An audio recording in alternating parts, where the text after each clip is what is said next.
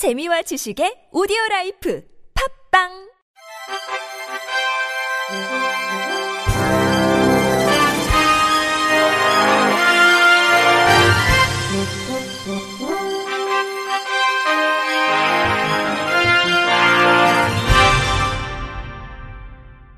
청취자 여러분 안녕하십니까. 11월 1일 금요일 KBIC에 전해드리는 생활 뉴스입니다.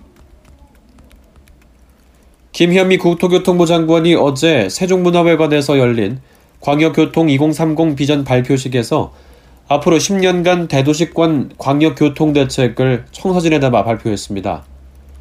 핵심은 광역 거점과 도심 간 통행시간 30분대로 단축, 통행비용 최대 30% 절감, 환승시간 30% 감소입니다. 우선 주요 거점을 30분대 연결하는 광역 철도망을 구축해 파리, 런던 등 세계적 도시 수준의 광역 교통망을 완성할 계획입니다. 지하철 3호선 대화, 운정, 9호선 강일, 미사 구간을 연장하고 인천 2호선을 신안산선으로 연결하는 방안도 본격 추진합니다. 2023년 수도권 급행철도 A 노선 등을 조기 착공하면 수도권 인구의 77%가 급행철도 수혜를 받게 될 전망입니다. 아울러 상습 정체 구간 해소를 위해서 대도심 지하도로 신설을 검토하고 엠버스 운행 지역을 지방 대도시권까지 노선을 대폭 확충하는 방안도 추진됩니다. 김현미 국토부 장관은 2030 선포는 대한민국 광역교통 정책 미래 청사진을 알리는 본격적 신호탄으로 교통지역이 시달리는 일 없이 가족과 행복한 시간을 보낼 수 있도록 실현될 것이라고 강조했습니다. 제주항공이 오는 12월 24일부터 내년 3월 7일까지 무안에서 괌 노선을 매일 운항합니다.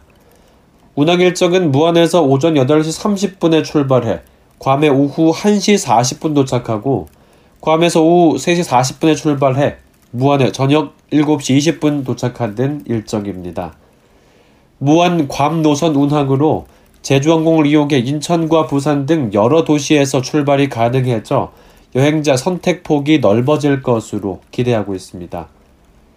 예매는 제주항공 홈페이지와 모바일 앱을 이용해 할 수 있으며 1회 한 해 수수료 없이 여행 일정을 바꿀 수 있습니다. 인간과의 퀴즈 대결에서 이겨 화제를 모았던 토종 인공지능 엑소브레인이 본격 상용화에 들어갔습니다. 복잡한 서술형 질의응답이 가능할 정도로 진화해서 법률 분야 등으로 쓰임새가 매우 넓어지고 있습니다. KBS 황정환 기자가 보도합니다.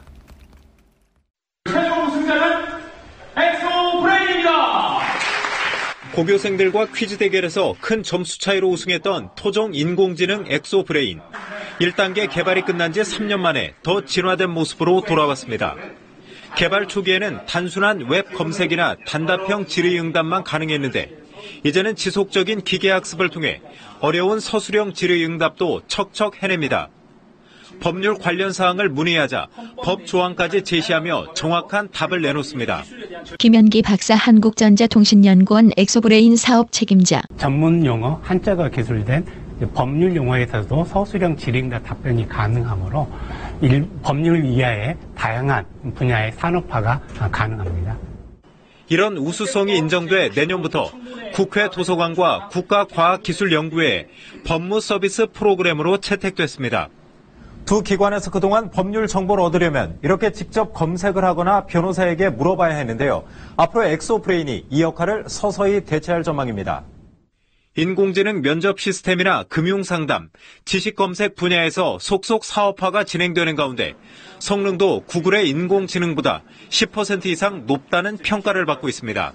김만수 한글과 컴퓨터 상무이사 10개 정도의 질문을 했을 때 8개 정도는 사용자가 원하는 정확한 답을 해주기 때문에 검색에 소요되는 시간을 효율적으로 쓸 수 있다는 평가를 할 수 있습니다.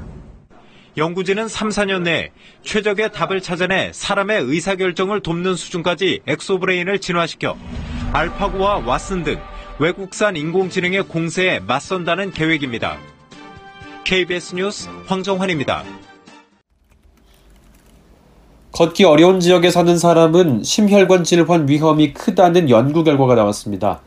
캐나다 토론토 성 미카엘 병원 연구팀은 캐나다 온타리오주에 거주하는 40에서 74세 성인 약 4만 5천 명을 대상으로 연구를 진행했습니다.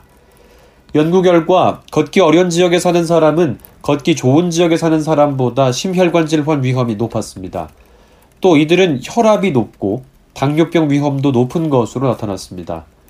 연구를 주도한 질리안 부스 박사는 도시와 지역사회가 설계하는 방식이 우리 건강에 중대한 영향을 미칠 수 있다며 공공보건을 위해 거주민들이 충분히 움직일 수 있는 거주지역 개발이 필요하다고 말했습니다. 이번 연구는 미국 심장학회지에 실렸습니다. 결핵은 치료약물에 내성을 가진 균이 있어서 완전히 퇴치하기가 매우 어려운 질병입니다.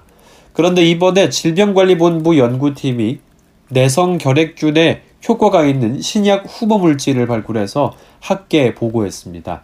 YTN 한영규 기자가 보도합니다. 결핵은 세계 사망률 1위의 감염병으로 우리나라에서 매일 72명의 환자가 새로 발생해 5명이 이 병으로 숨지고 있습니다. 세 가지 약물이 개발돼 있지만 기존 치료제의 내성을 보이는 균이 계속 발생해 완전 퇴치가 어려운 실정입니다. 질병관리본부 연구팀은 줄기세포를 활용해 대식세포를 대량 생산하는 기술을 개발했습니다.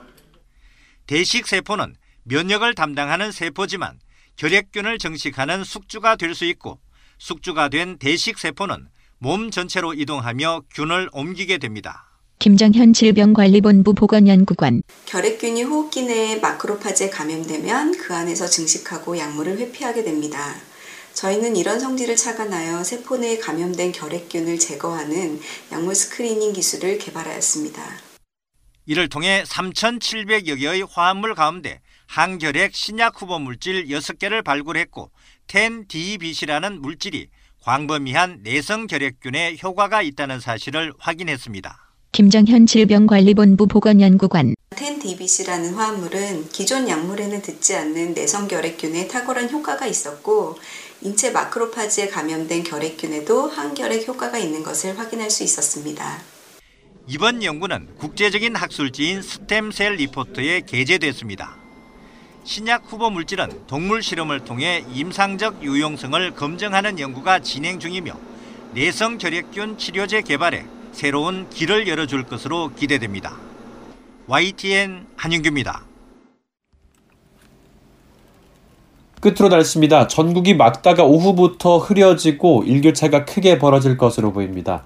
지역별 최저 최고 기온은 서울 9도에서 19도, 인천 11에서 18도, 수원 7에서 19도, 춘천 7에서 17도, 강릉 12에서 22도, 청주와 대전 8에서 19도, 전주 9에서 20도, 광주 대구 10에서 21도, 부산 15에서 22도로 예보되었습니다. 미세먼지 농도는 광주, 전북은 나쁨 수준으로 그 외 지역은 보통 수준일 것으로 보입니다. 바다의 물결은 동해 앞바다 0.5에서 2m, 서해 앞바다 0.5에서 1m, 남해 앞바다 0.5에서 1.5m로 일겠습니다. 이상으로 11월 1일 금요일 생활 뉴스를 마칩니다. 지금까지 제작의 이창현, 진행의 이창훈이었습니다. 고맙습니다. KBIC